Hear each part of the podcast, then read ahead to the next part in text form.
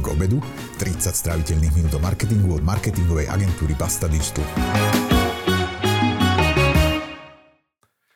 Nahrali sme takmer 50 častí relácie Marketing obedu a dnes sa s vami podelím o to, čo sme sa za ten čas naučili. Keď sa vám táto relácia páči, môžete ju sledovať vo vašej obľúbenej apke. Moje meno je Jan Laurenčík. Dnes som tu prvýkrát sám a vždycky som to chcel vyskúšať, tak dúfam, že to bude fungovať a idem na to. E, nedávno som písal na LinkedIne príspevok o tom, čo sme sa naučili za tých 50 častí relácie marketing obedu o podcastoch. Tento podcast je možno špecifický svojou relatívne úzkou cieľovkou, pretože e, vyrábame ho pre marketerov a marketerky. No a začali sme s tým niekedy na jeseň roku 2020. Prvé, čo väčšina ľudí, ktorí, s ktorými som sa o tomto bavil, začne riešiť, je, že či potrebujú mikrofón alebo nejaké vlastné štúdio. Možno niektorí uh, ho začali aj uh, stavať u seba v kancelárii alebo niekde. Uh, naposledy mi o tom hovoril Vlado Cintula na konferencii Marketing Rules. Oni už štúdio majú. No podľa mňa štúdio je to potrebné, čo potrebujete mať, pretože tých štúdií, kde sa dá nahrávať podcast, tak je niekoľko v Bratislave a čo som počul a videl, tak sú aj v iných väčších mestách, takže to by som možno riešil ako poslednú vec. Aj kvôli tomu, že to je podľa mňa veľký náklad, aj kvôli tomu, že s tým málo kto, kto chce nahrávať nejaký podcast, má skúsenosti, čo všetko potrebuje. No a možno si e, neuvedomuje to, že mať e, vlastné štúdio olepené takými tými molitánmi, aby tam bol dobrý zvuk. Mikrofóny, nejaký mixpult alebo takéto veci to nestačí, pretože potrebujete mať aj človeka, ktorý to vie ovládať, čiže e, dobre je možno sa zamyslieť nad tým, či ste ochotní niekoho takého najať, alebo či niekoho takého poznáte, budete ho dlhodobo platiť. Čiže z môjho pohľadu oveľa dôležitejšie na začiatok, ako mať v úvodzovkách vlastný mikrofón, je to, že či máte odhodlanie a kapacitu tvoriť takýto obsah dlhodobo. A nestačí len nejaké také úvodné nadšenie, ale musíte mať predstavu o tom, čo budete hovoriť možno najbližší rok, či viete vymyslieť 20-30 tém, ktoré by mohli zaujímať vaše publikum. Či poznáte, ak to chcete robiť možno aspoň občas ako rozhovory, či poznáte aspoň 20-30 ľudí, ktorí, keď ich zavoláte do niečoho, čo ešte nemá možno nejakú zázračnú sledovanosť, či prídu aspoň z úcty k vám. Takže to je z môjho pohľadu na úvod to najdôležitejšie. Nás ten prenajom štúdia pri produkcii dvoch častí mesačne stojí zhruba 400 eur v štúdiu Podcaster v Bratislave na Groslingovej a v tom sú vlastne náklady na prenajom aj na zvukovú a videoprodukciu, pretože my našu reláciu tvoríme aj ako video. A nie je v tom môj čas, ani čas nejakých iných ľudí na prípravu nejakých možno grafických vizuálov, nejaké, nejakú propagáciu a tak ďalej a tak ďalej. Čiže to bola prvá časť, či potrebuje mikrofón. Druhé, čo, čo by mohlo ľudí zaujímať, je, že či, či to robí nejaké čísla, že koľko ľudí môže niečo takéto počúvať. My po dvoch rokoch pravidelnej tvorby podcastov sme sa dostali na, na asi 1600 vypočutí mesačne. V priemere každá časť má zhruba 300 vypočutí, to keď pozriem priemer za všetkých tých 50 častí. Stále tá počúvanosť a sledovanosť rastie, čo samozrejme veľmi potešujúce. Keď sledujeme nejaké rebríčky počúvanosti podcastov, tak uh, nás uh, jediné, čo sme objavili, tak uh, jeden web, web, ktorý sa volá Chartable, Chartable sa to píše, ktorý zverejňuje počúvanosť aj Apple Podcast, aj Spotify.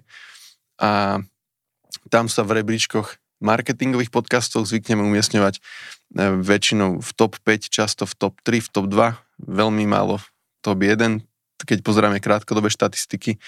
A, takže m, tam to vieme sledovať. My za veľmi úspešnú epizódu považujeme takú, ktorá má 500 a viac e, vypočutí. Tie vypočutia epizóda nenaberie väčšinou e, rýchlo, neviem, týždeň po nejakom publikovaní, trvá to nejaký čas. Uh, mám tu papiere s grafmi a tie, tie najúspešnejšie epizódy u nás väčšinou uh, si vyžadovali aj zapojenie toho hostia, keďže my náš podcast alebo reláciu marketing obedu robíme takmer výlučne s niekým vždy, čiže je tam nejaký speaker alebo hostiteľ alebo moderátor a je tam nejaký host alebo hostka. A to, čo podľa môjho názoru ovplyvňuje úspešnosť tých epizód, tak je tam hneď niekoľko vecí. E, prvé, čo, na čom si dáme záležať, je dobrý názov epizódy. Veľmi dobre fungujú také názvy, z ktorých je jasné, o čom ten podcast bude. Napríklad, e, čo funguje e, v B2B marketingu, alebo ako tvoriť neoby, neobyčajný obsah, alebo ako sa učí marketing, čo sa hodí na firemné socky a tak ďalej. Čiže názov, z ktorého je jasné, o čom tá epizóda bude. Ale z, môjho, z mojej skúsenosti nie horšie fungujú aj také kreatívne úlety, e, z ktorých, z, z ktorých teraz z tých názvov nie je jasné, o čom vlastne tá epizóda bude. Napríklad e, žeriem tvoje texty, alebo e, za čo, zapo, alebo sme mali nedávno jeden billboard, prosím, a tak ďalej. Čiže nejaké názvy, z ktorých nie je vôbec jasné vlastne, o čom tá epizóda bude. Druhé, čo podľa mňa ovplyvňuje do veľkej miery, aspoň v našom prípade, úspešnosť podcastu alebo konkrétnych epizód je aký má ten host alebo hostka zásah, čiže aký známy, známa je. Ak má veľké publikum na niektoré zo sociálnych sietí a je ochotný alebo ochotná to odpromovať, čiže to zdieľať ako nejaký príspevok, nebodaj ešte peniazmi, aj to sa nám stalo, tak to väčšinou sa na tej sledovanosti dosť prejaví. Ďalšie, ďalší bod, ktorý podľa mňa ovplyvňuje úspešnosť podcastu ako takého je vytrvalosť a možno, že aj pravidelnosť. My sa snažíme publikovať reláciu každé dva týždne, robíme to vždy vo štvrtok na obed, keďže sa naša relácia volá Marketing obedu, to znamená, že e, naše želanie je, alebo naša predstava je, že si to naša cieľovka, čiže marketeri alebo marketerky pustia proste k obedu, keď budú papať. No, takže to zverejňujeme o 12 a mm, robíme to každé dva týždne. Stalo sa nám, že sme mali nejaké hluché obdobia, či to bolo minuloročné leto, keď sme nemali ani hosti, ani sme nemali možno energiu a tie výpadky sa väčšinou na tej počúvanosti alebo sledovanosti prejavili, že hneď bolo vidno výrazný pokles a nejakú dobu trvalo, aj keď sme potom začali publikovať, kým sme sa zase dostali do nejakej, do počúvanosti, ktorá znamenala nárast, čiže tá vytrvalosť a pravidelnosť je podľa mňa dôležitá. Ďalší bod, ku ktorému ma inšpiroval Martin Fenčák zo ZAPO. ZAPO sú na Slovensku najúspešnejší producenti podcastov, majú ich možno dnes už aj desiatky.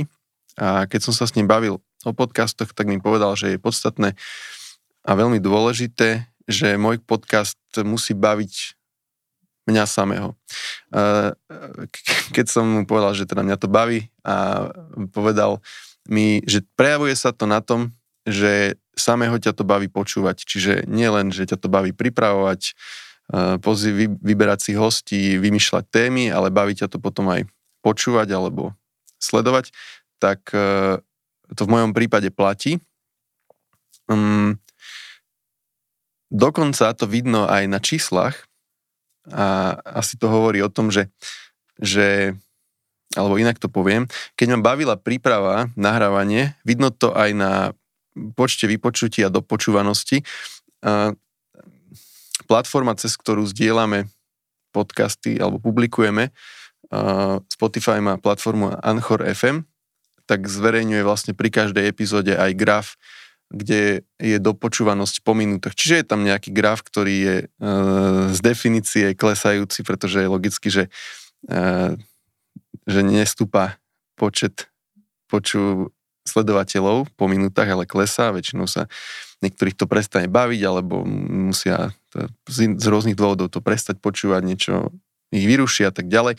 Čiže ten graf je klesajúci a na tých epizódach, ktoré ma bavili nahrávať a pripravovať a tak ďalej, a tak e, vidno, že to udržanie publika je oveľa lepšie ako pri častiach, ktoré ma nebavili, kde vidno tam, uh, nebavili ma väčšinou kvôli tomu, že som možno, že nedobre vymyslel otázky, možno som nemal až, až tak veľa know-how ja sám o tej téme a potom to vidno na tom, že že možno, že aj to, čo sa pýtam, sú také nezmysly a možno aj ten host sa trochu hambí a tak ďalej. Tam väčšinou býva. Keď to nemá proste gule a grády, tak to klesa výraznejšie. Takže to boli veci, ktoré, ktoré podľa mňa ovplyvňujú, či tá relácia, podcast, alebo ako to mám nazvať, robí nejaké čísla. Potom by vás mohlo zaujímať, či sa neoplatí robiť aj video. Keď už sa robí celé toto, príprava, výber hostia, nahrávanie a zvuku, tak e, prečo by sme to nenahrali ako video? My sme rozmýšľali rovnako a od začiatku vlastne nahrávame každú časť aj ako audio, čiže podcast, aj ako video. Publikujeme to na YouTube, na sociálnych sieťach.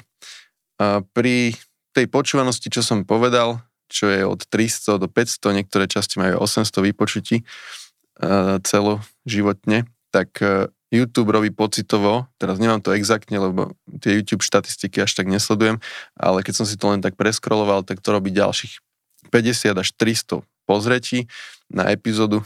E, no pri tom videu by som chcel upozorniť na jednu vec, že to robí ďalšie také nepriame náklady, a, ktoré definujú možno dve také vety, krátke. A prvá je, že ako bude vyzerať na konci mal byť otáznik, neviem, či to bolo z tej intonácie jasné.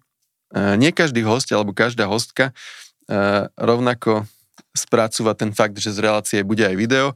Nemám to opäť ničím potvrdené, nikto neodmietol kvôli tomu, že by to priamo napísal, že ak, keď to je aj video, tak nejdem, ale keďže som im poslal ešte v tom pozývacom e-maili aj ukážku a posielal som im Eh, link na náš YouTube kanál, takže mohlo to niekoho odradiť, ale nikto to nepovedal napriamo.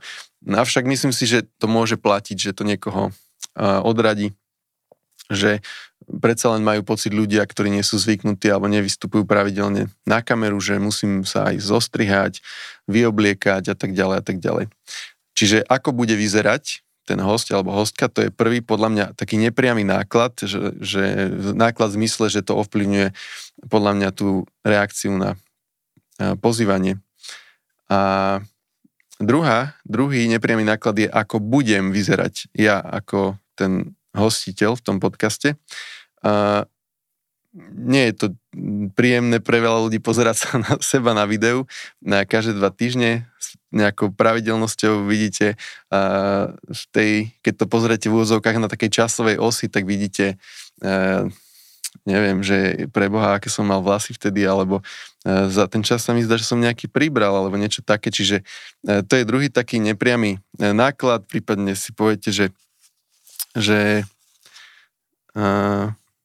večer predtým som bol na pive a hrozne to tam vidno alebo niečo také. Takže nehovorím o tom, že keď nahrávate viac časti za jeden deň po sebe v sérii, tak e, by ste sa mali prezliecť, aby to nepôsobilo tak potom, že máte dve trička v šatníku. Takže to sú také veci, ktoré súvisia s tým, či sa oplatí alebo neoplatí to robiť ako video. Nemám na to jasnú odpoveď. A my by sme pokojne žili s tým aj keby to bolo ako audio, čiže podcast. Peťo Šebo mi na toto povedal, keď sme spolu nahrávali, že, že závidí, že, to robíme ako video, pretože uh, sa to renkuje, keď niekto vyhľadáva tie témy. Moc uh, veľmi s tým nesúhlasím. Uh, to by sme veľmi museli uh, sofistikovane tie témy vymýšľať a ich nazývať tak, aby to ešte aj v Google sa to renkovalo, keď to niekto bude hľadať. Čiže aj to bol ako argument. Hľadám k sebe človeka, ktorý by sa stal dôležitou súčasťou interného marketingu a predaja v Basta Digital. Otvor si náš YouTube, Facebook alebo blog a uvidíš, že tvoríme veľa kvalitného obsahu. Naša marketingová stratégia naozaj funguje a získavame si vďaka nej dôveru značiek ako OMV, Unika či Allianz. A ak ťa láka robiť priamo so mnou, napíš mi na LinkedIn. Moje meno je Jan Laurenčík. ďalšia vec, čo by vás mohla zaujímať je uh, to vymýšľanie tém, čiže čo budeme vlastne rozprávať v tom podcaste. Um, u nás, keďže máme hosti, tak uh, musíme vymýšľať, koho vlastne pozvať a tá cieľovka, povedal som, že sú marketéri alebo marketerky rôznej seniority. Super je, a to je plne najlepšie, keď sa rozprávate o takých témach, ktoré zaujímajú aj vás. Vidno to potom na tom nadšení sa pýtať, oveľa ľahšie sa vám vymýšľajú nejaké okruhy, otázok alebo to, čo sa vlastne budeme baviť. Keď by ste si mysleli, že musíte téme rozumieť, tak to nie je úplne pravda, akurát sa musíte vedieť opýtať aj iné ako úplne základné otázky. Na, naša relácia marketing obedu a pre mňa je to vlastne v súčasnosti jeden z hlavných zdrojov vzdelávania, čiže keď zavolám hostia a poviem mi o takej téme, ktoré on je úplne doma a ja ju možno, že okrajovo, okrajovo je rozumiem alebo mám nejaký základný prehľad, tak sa pri tom nahrávaní, keď položím správne otázky, sa dozviem naozaj úplne uh, detailné know-how od väčšinou nie, že väčšinou v tom prípade v tých našich hostí od špičkových odborníkov a odborníčok, takže Peťo Šebo napríklad mi vysvetlil e, pri našom nahrávaní, e, čo sa oplatí dávať na firemné sociálne siete. Peťo Michalka z Elite Monday Lovers e, mi ukázal, čo ma vždy zaujímalo, ako vlastne vzniká kreatíva v reklamných agentúrach. Veronika Batorová z Lidlu, alebo z Lidl, aby som to povedal korektne, mi vysvetlila, ako sa vlastne robí employer branding a tak ďalej, tak ďalej. Zároveň považujem podcasty, kde sú aj hostia, za super aj na networking. Mm, neviem to percentuálne, že koľko z tých hostí, čo som tu pozýval, tak aj osobne som predtým poznal, ale samozrejme v začiatkoch to bolo tak, že 100% ľudí som, som poznal, lebo som čerpal v alebo som lovil v tých vodách, ktoré poznám, ale potom som sa odvážil aj na ľudí, ktorých som mal možno na LinkedIn, ktorí sa mi zdali inšpiratívni, alebo som videl, že rozumejú niečomu, čomu ja nerozumiem a zaujíma ma. A potom aj úplne neznámych, pre mňa neznámych ľudí a považujem to za, výbor, za výborný nástroj na networking, keďže sa s tými ľuďmi potom tu vlastne hodinu bavím, z veľa z nich si potýkam, neviem, prepojím sa s nimi na LinkedIne, potom keď zistím, čo robia, tak nieč, z niečoho z, z týchto interakcií môže vzísť nejaká spolupráca a tak ďalej a tak ďalej. Pritom uh, pri tej téme, že čo budeme vlastne rozprávať, tak som sa naučil, že je výborné, keď s hostom alebo hostkou nesúhlasím, tak to poviem. Uh, také polarizácie v tom v tej epizóde vlastne pridajú podľa mňa dosť šťavy. Už som spomínal Martina Fenčaka zo ZAPO, ktorý mi hovoril, že podcast by nemal byť ako rozhovor, že to podľa neho nie je podcast, že by mal byť e, samonosný z toho hľadiska, že nemal by závisieť vlastne od tých hostí. E, úplne súhlasím. Zároveň si myslím, že to je o tri levely ťažšie, ako robiť taký podcast, kde sú tí hostia, lebo príprava na také nahrávanie, kde všetko zaujímavé musíte vyprodukovať vy, tak podľa mňa zaberie 5 krát toľko, ako keď tam je ten host. Čiže súhlasím s tým, čo povedal, avšak je to o niekoľko úrovní náročnejšie. Mne tá príprava zaberie asi, keď rátam, keď by som rátal aj alebo nebudem rátať teraz e, pozývanie hostia alebo hostky, ale keď zoberiem čisto len um, zorientovanie sa v téme, aby som bol schopný vyprodukovať nejaké okruhy, otázky, tak to zaberie asi hodinu, hodinu a pol na jednu epizódu. Povedal som otázky a okruhy. Veľakrát sa snažím nepísať si otázky, ale iba okruhy v bodoch, čo by som chcel, aby sme si prešli práve preto, aby som z toho, čo som z toho, čo bežne býva rozhovor, urobil viacej možno nejakú debatu, nejakú polemiku a tak ďalej. Takže hodina, hodina a pol príprava, to zohnatie hostia alebo pozvanie hostia, to býva rôzne, niekedy to je ping-pong na 10 e-mailov, niekedy to je jeden e-mail značenou odpoveďou, takže to býva rôzne, to sa nedá úplne časovo ohraničiť. Um, zároveň sa snažím, aby jedna tá epizóda, aj to slubujeme v našej zvučke alebo v tom jingli, netrvala viac ako 30 minút, alebo teda trvala 30 minút. A, a musím povedať, že keď ma to baví, to nahrávanie, tak väčšinou, a teraz väčšinou to natiahnem, alebo natiahneme obaja. A nechcem tým povedať, že tie časti, ktoré trvali 30 minút alebo trochu menej, že ma nebavili, ale niekedy sme to proste celé vyčerpali, ale niekedy sa zabudnem. Som aj vlastne navrhoval štúdio podcaster, aby dali uh, priamo na stôl do štúdia hodiny, aby som mal prehľad, lebo dovtedy neboli, takže niekedy som proste sa zabudol a zistil som, že á, v 50 minút namiesto 30. Čiže pre mňa optimum je tých 30 minút, aj kvôli tomu, že mňa samého nebaví veľmi počúvať hrozne dlhé podcasty. To musí byť naozaj niektorý z mojich top obľúbených, ako je napríklad hm, hokejový podcast Boris a Brambor, ktorý keby trval aj hodinu a pol, tak asi ho počúvam. Alebo Kurieris, tak ten tiež ma baví. A, čiže, ale keď že toto je odborný obsah, alebo aspoň sa snaží byť odborný obsah pracovný, ne, B2B, možno vzdelávací, tak uh, podľa mňa nie sú ľudia ochotní možno venovať toho času toľko, a typujem, že skôr menej času ako viac, takže podľa mňa optimum je tých 30 minút. Mohlo by vás zaujímať aj to, kde a ako vlastne podcast publikovať, čiže taká technickejšia otázka.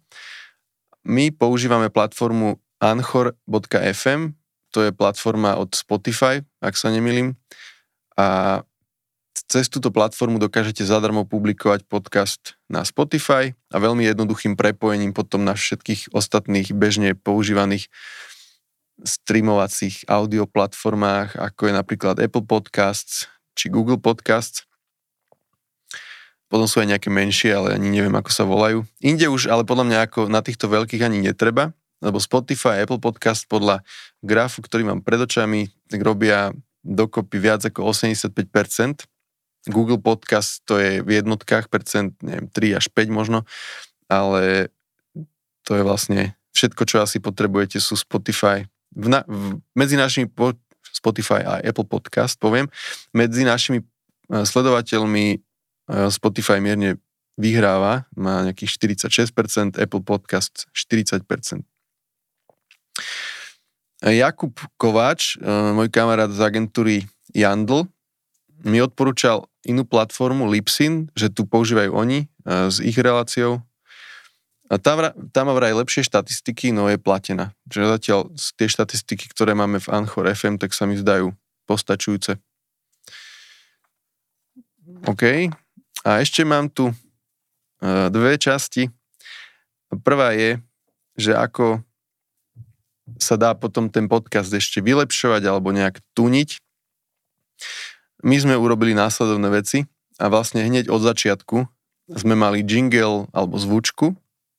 Podľa môjho názoru to tomu pridá taký trocha profi look, že vyzerá to oveľa serióznejšie. Takže to sme mali úplne od začiatku. Logo podcastu je podľa mňa dôležité kvôli tomu, a dôležité je, aby bolo výrazné, kvôli tomu, že keď si ľudia budú scrollovať možno zoznam novo publikovaných podcastov v Spotify appke, tak chcete tam vyskakovať. Čiže my máme červené logo, je tam taký tanier, na tom nápis tanier s príborom, na tom nápis marketing obedu. Podľa mňa to je dostatočne výrazné. Plus k tomu máme ešte to, čo sa v podcastoch ako takých vôbec ne, nezobrazí, ale vidno to potom v tých um, videokastoch, nie videonahrávkach a to sú animované menovky, to je taký pekný bonus podľa mňa. No a potom také niečo, čo nie je veľmi, mm, nesúvisí veľmi s grafikou a s logom, ale uh, je to možno také úsmevné, ale mám tam taký bod ešte, uh, že úsmev. Moja kolegyňa Natália vždy vyčíta, keď vidí nejakú nahrávku, to, že sa neusmievam, takže dal som si preto aj poznámku do papierov, kde mám pripravené tie okruhy hneď na začiatok, že sa mám usmievať, že to pôsobí oveľa lepšie. Tak mám to tam, aby som nezabudol. Suma sumarum, eh, ak si kladete otázku, mám teda začať s podcastom, tak podľa mňa áno, ak platí, že ste dlhodobo zvyknutí tvoriť obsah, alebo ste ochotní dlhodobo tvoriť obsah a ste ho možno zvykli robiť na blog, alebo na to máte kapacitu, to je prvé. Po druhé, áno, ak vidíte nejakú tému, ktorá v, v existujúcich podcastoch nie je dostatočne pokrytá a veríte, že na ňu existuje publikum, podľa mňa to môže byť aj naozaj niž téma. Dnes vznikajú podcasty o všeličom, aj, aj predajca klimatizácie má vlastný podcast. A po tretie, áno, ak vám to pomôže naplňať marketingové ciele vašej značky, firmy alebo vašej vlastnej osobnej značky. Na konci ešte poviem, že okrem marketingu k obedu v tomto segmente existujú ďalšie podcasty, ktoré ja počúvam. Existuje ich viac, ale ja počúvam tieto dva a teda môžem ich odporučiť. Jeden z toho je Buzzworld, ktorý funguje pod ZAPO, robí ho Peťo Šebo a Gabo Todd a druhý z toho je Marketing v praxi od agentúry Levosphere, ktorý tvoria Anka Sabolová a Nadia Kacera a obidva tieto viem odporučiť, lebo ich poznám. Na konci sa ešte pozriem, či nám nebodaj na Instagram pribudli nejaké otázky, pretože sme dávali storku, že či ľudí zaujíma niečo, čo by sa chceli spýtať. A vyzerá, že sa nikto nič nespýtal, takže už žiadne ďalšie otázky, ktoré by som mohol zodpovedať nemám a ďakujem veľmi pekne, ak ste vydržali. Ak dopočúvanosť tejto časti bude aspoň priemerná, tak možno ešte nahrám niekedy v budúcnosti ďalšiu časť takto sám. Ďakujem za pozornosť.